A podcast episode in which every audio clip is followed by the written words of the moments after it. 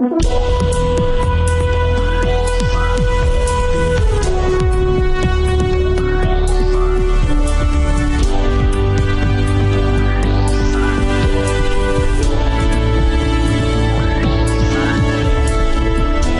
to Real Money Talks how to make money, manage money, and invest money.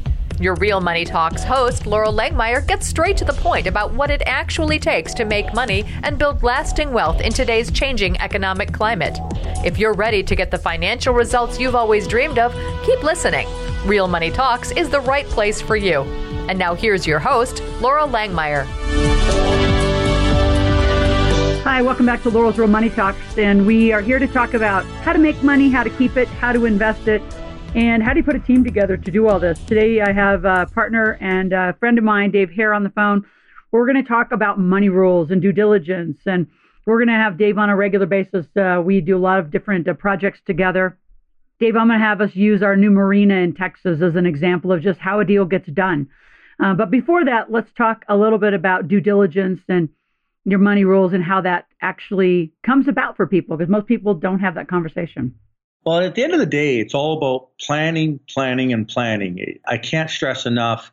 You have to have your ducks in a row before you start getting into something like this. These are not closing deals that you close in 30 days or less. They take 90, 180 days, sometimes even longer. It can be very, very stressful time consuming, and at the end, you could lose it. You, you could end up walking away from the deal. Uh, I've done three this year where two out of the three we had to walk away for some reason or another. So it's like in construction when you measure twice and you cut once. First of all, know your money rules and is your investment congruent with them? It's like trying to put a round peg into a square hole. You want to make sure this is something that is part of your money rules, not part of someone else's. And that's that's key. You want to make sure you're going to be happy going into something this this is a commitment and it's a big commitment. So that said, let's let's move on. So just talk through like when people think about money rules, because that's one of the things people, you know, will come with money or and say, well, you know, can you invest? Well, Dave's an accountant, cross-border accountant, Canada, United States. I'm an educator. We do surround ourselves with a lot of other tax strategies. Lawyers, I would say the alternative financial planners, tax advice, legal advice, and financial advice comes from those who have licenses to do it. We're just in the conversation, and the whole premise of Live Out Loud is to be in this conversation and starts with money rules. I don't know how many hours Dave and I spend on calls with clients saying, Well, I have this money I need to invest, and we'll say, What's your money rules? So maybe just go through, Dave, a kind of a handful of what, what money rules are and how people would decide them, in addition to the planning, planning, planning. Yes. The one thing that they're going to be asking any any banker, investor, anybody that wants to get into the deal is going to ask, what is your exit strategy? And you have to know it. You have to know, are you looking for a three to five year play? Are you looking to refinance them at some point get them out and stay in it yourself at the end of the day? You have to start off with the leadership team. Is the leadership team strong team? Is there an operation team and a finance team? if you're a finance guy like myself going into uh, like a marina I have, I don't know enough about marinas. I don't know enough about the operations side. So that's why I brought in someone who knows the operations, who has the equity play in the in the position as well, that can do the operations for me. Because I don't want to get involved. I don't want to get involved in those day to day operations involved. So those type of things you have to be careful with. They're going to be the key to any bankers, any investors going into those large deals. Another is is there big money involved investing into this? Who are the big players and why are they investing? What do they see? Who has oversight on the books now and after the closing? The one thing that comes up is is it family owned? And about that oversight, I ran into a situation where there was a father and a grandson. There was a actually grandmother, father, and then son. And this it, it turned out to be quite a mess, where the grandson was the one stealing the money from the from the business. They were stealing from his own family. And it wasn't until you really dug through as an accountant and found it. I mean, that that's how, you know, when we find deals, we're looking for think of a fix and flip. So we just like to do it in businesses. We do it in real estate as well, but you know, this was a, a huge find. I mean, how much, how much, when you calculated it, Dave, had the, the kid been stealing? Uh, he was stealing on average about $25,000 every two weeks. Which is just shocking from an accounting standpoint, which means they didn't, you know, even watch for it. No, and uh, there were several, on top of that, there were several thousand dollars in cash that's been basically unaccounted for. He was responsible for the cash intake, and that was going out the door as fast as this had come in. You know, when I pulled up into the parking lot and saw his 2017 vet, you knew right away that hmm, because his his wage was certainly not a 2017 vet, put it that way, and and that's when it came out. Um, you know, I I'd run the numbers, looked at it very closely, didn't like it, didn't like to see, and I I did a visit to the uh, site, and at that point, that's when it all came out. At the end of the day, we end up walking away from that deal because the father obviously has now know now knows that the the son is is taking money, and the whole family is it's in a mess. And we said we'd come back several years from now. And so some of the things I know for our money rules, you know, we do background checks on everybody, and I think that's usually shocking for someone. We do thorough background. I mean, thank God we did one on the the Montana property, right? I mean, that's just another horror story that we could go into. But so, what are some other ones? Just I mean, cash flow, appreciation, like basic things that as you're listening and you're putting your money rules list together, just other things that people need to be thinking about as they are doing due diligence. Obviously, your rate of return, how long you want your money invested. What would be some other ones you'd add to that list, Dave?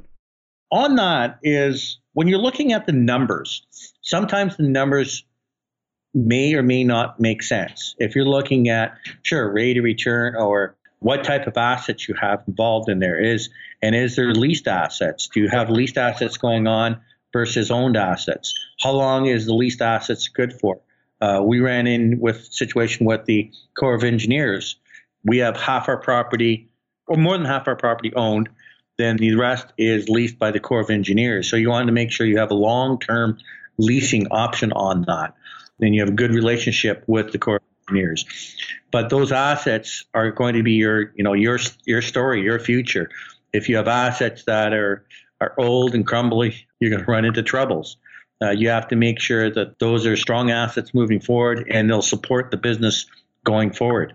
And even if your rate of return looks high, or even if it doesn't look high, what is the story behind the story? And that's where we find out a lot of information. We had a gentleman that we spent, he spent a month and a half on this campus before we closed. So we could find out the story behind the story and what was involved. Was there, and again, this was another family owned and the issues behind it. I'm in Texas here at a marina. They didn't have a beer and wine license. Not sure why. It may be an ethical thing for them, but in Texas, everybody likes their beer and wine here for sure. You know, we understood there used to be about a booming business in in here at, at one point with because of the beer and wine. We had three mechanics working at at one time. Now there's none because these apparently this they got scared away from the last owners. So it's it's all about what the story is behind it and what are the opportunities. You know, we have a chance to to triple the size of this footprint again and bring it back to its glory days. And and there's we're getting phone calls every day saying, "Well, I see you're doing some work on the property. We'd love to come back." And we're getting those reservations for the summer to come back and and really enjoy it. We're bringing in bands, farmers markets, and um, you know, kids bouncy huts and all that. So money rules is just something all of you, you know, really, really, and I love that you brought up the story, but the story because the story of uh, Uncle Gus, which is the marina, and we're kind of transition to that a little bit. I'm going to back you way up to how did you even find it? Because I think a lot of people don't know how to find real estate. Sort of has an obvious track, but businesses don't, and there's not like big for sale signs typically on businesses. They're done through brokers or private deals.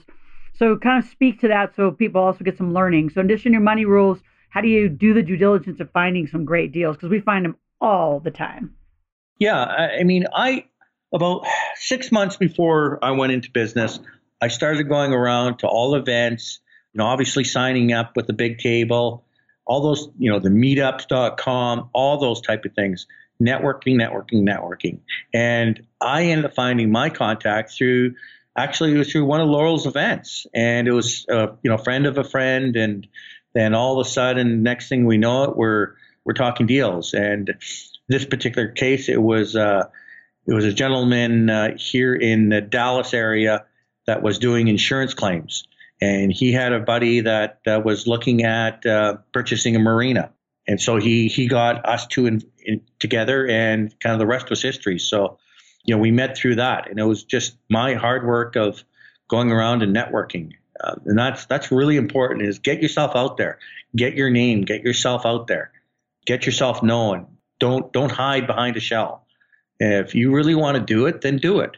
And that's what I said to myself. Look, I, I ended up losing my job. I worked, used to work at Baker Hughes, lost my job. And I said, well, this is my new full time job.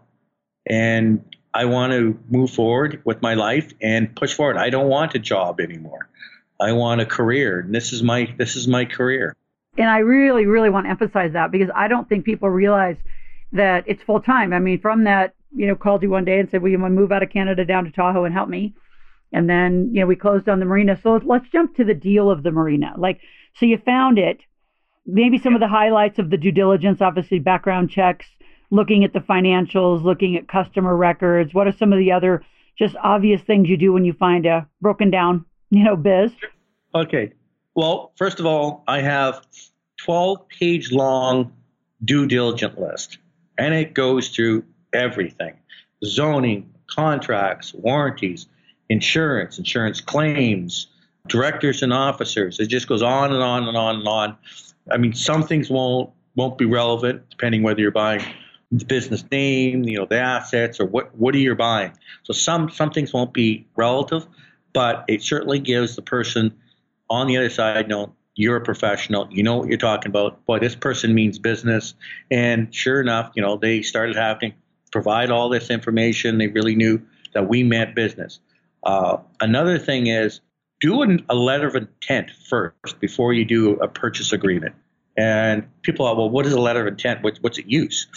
A letter of intent just is just that. It's I am a letter giving you a letter of intent to purchase. It is a non-binding contract.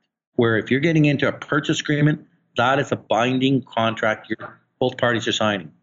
So that's the one step that I always say first. Get into a letter of intent that gets your discussion going.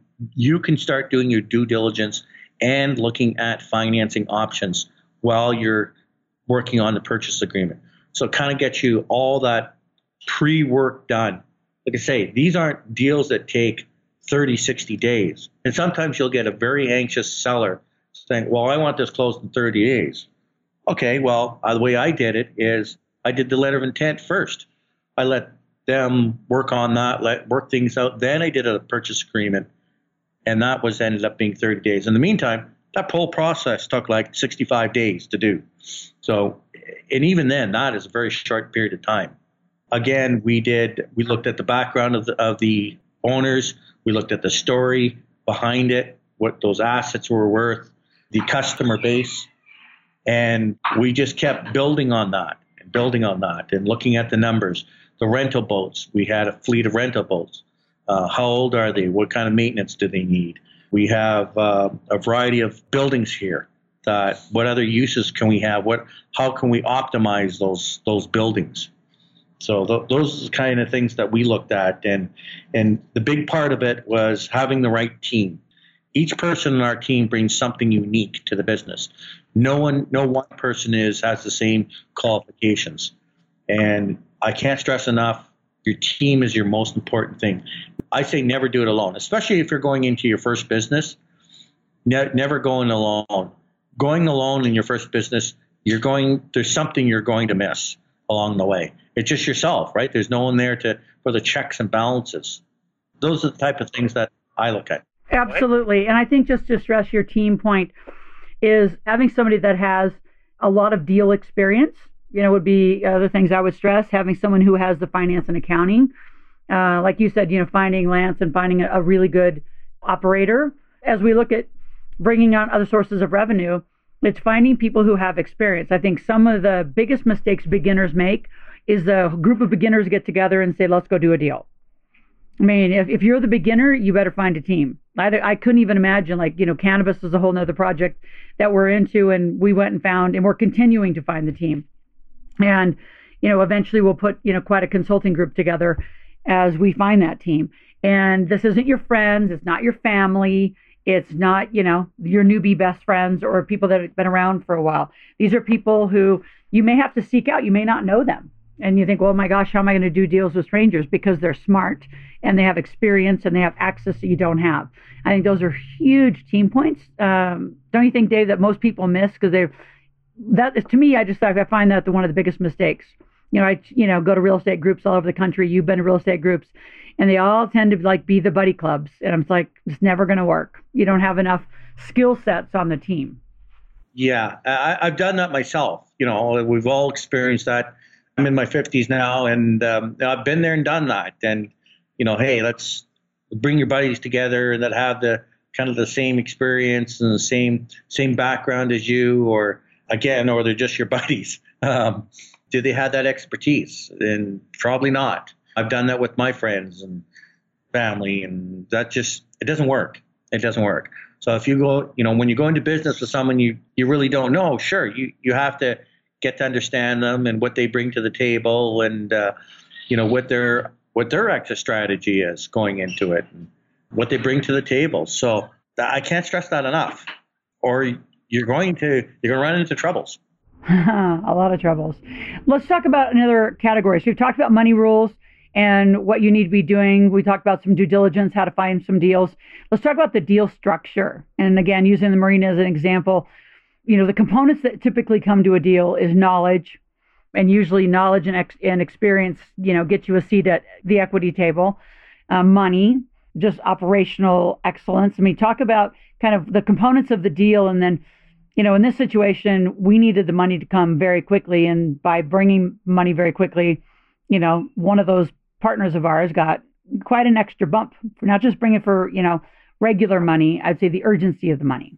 That's right. That's right. Exactly.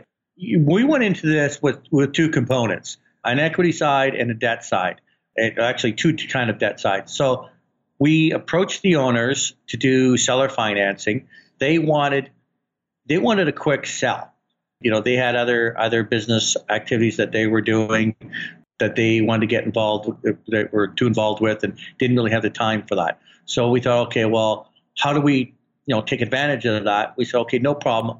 We can give you a fairly quick close but you have to come to the table as well. So uh, seller financing they came to the table for just under 50% of the value of the of the property they took a loan back. It's a 20 year amortization and with a five year term. The, the rates were pretty good. And we just had to go out and find the rest of 55% of the, of the loan.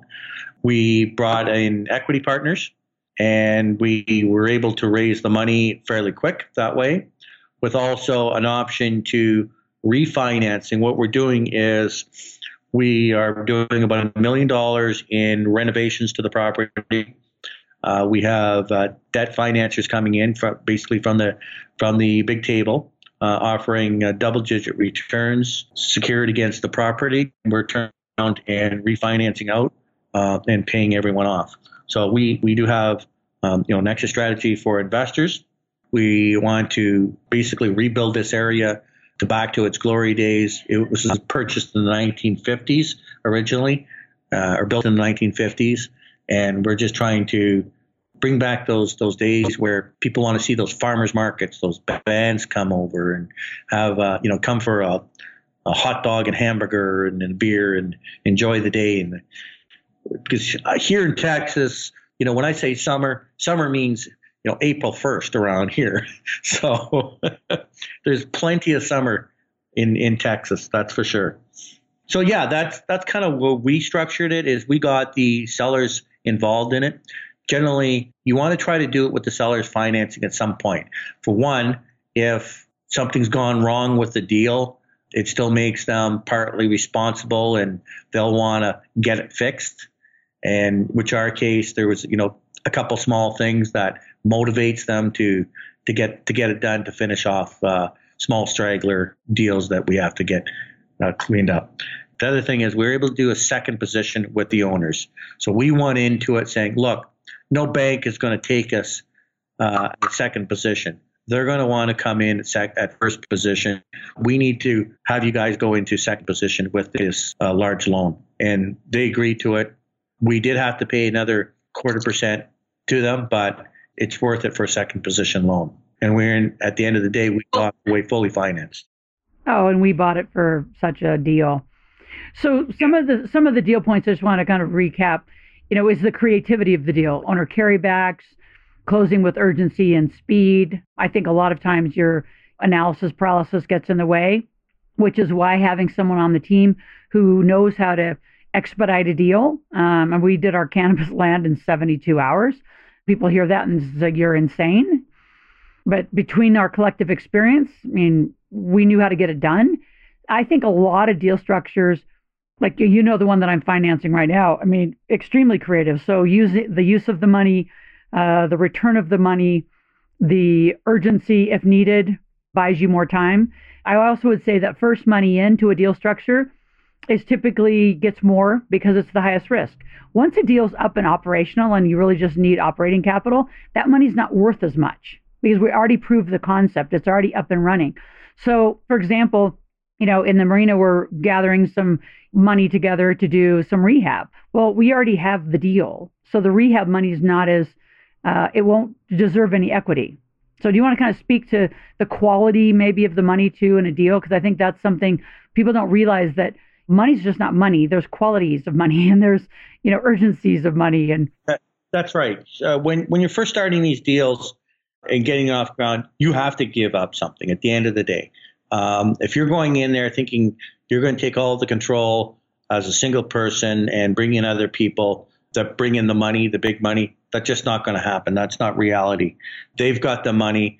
They could have the control. It depends again how you structure it. In this case, we're able to get the previous owners to do almost 50% of the deal, and therefore they didn't have to come in. The the money people didn't have to come in with as much. So we still have uh, some control on here, but they did take a, a lion's share of the of the equity again because we wanted to get the deal done. It looks good for them, and it's it's great for them to get this deal.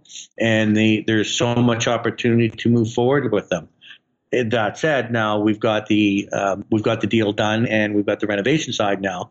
Is no, we we wouldn't be doing um, equity stakes because we don't need that. The deal is done and it's moving forward. And now, and it's this place is operational, but we still want to get people involved and uh, we want to uh, move forward and, and build on the business. So we're able to give that debt debt structure. It's in this case we have a one year uh, note with the uh, mortgage doc on it as well too that will be secured by the building. There's not really a downside, uh, and there's there's a good there's a pretty good upside. You're getting double digit returns on that investment. Awesome. So, in closing, I mean, money rules, due diligence, how to find the deals, how to structure the deals. It's you know what we love to teach. We love uh, the expertise of that. Any final kind of thoughts or caution to uh, folks?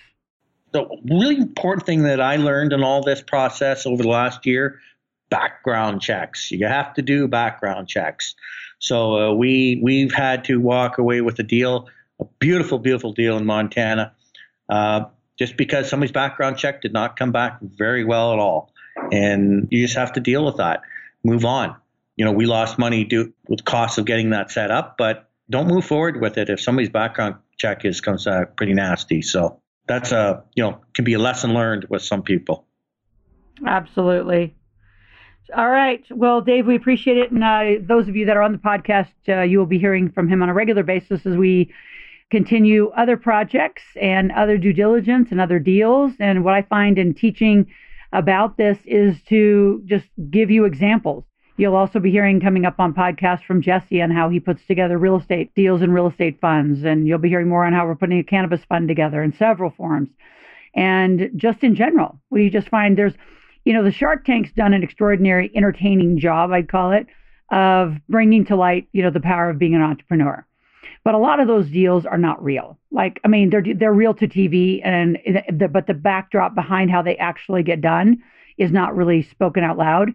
Because, like in our case, I mean, you wouldn't even entertain equity, and this is for most people with hard money lending, any deal structure. I mean, you start the game at a million dollars, and any students who ever come to us and say, "I need to raise, you know, a hundred thousand, two hundred thousand, we would say, make it get a proper business plan, go get, you know, traditional financing, get a different kind of team. Like that's not typically an amount of money that you'd want to give a lot of equity to.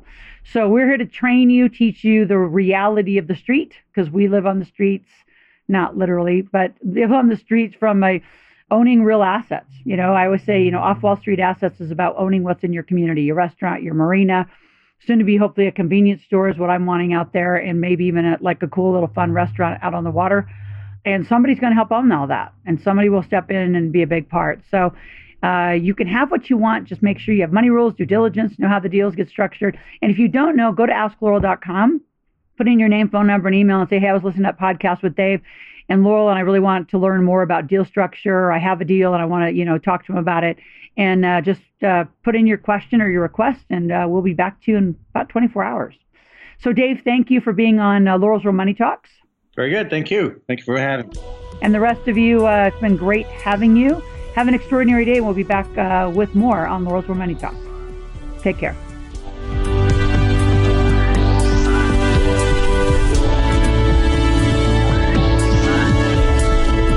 Thank you for joining Loral for this segment of Real Money Talks how to make money, manage money, and invest money.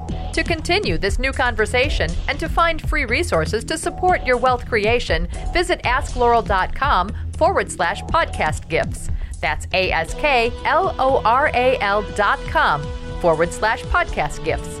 Thanks for listening and join us again soon. New episodes are released every week.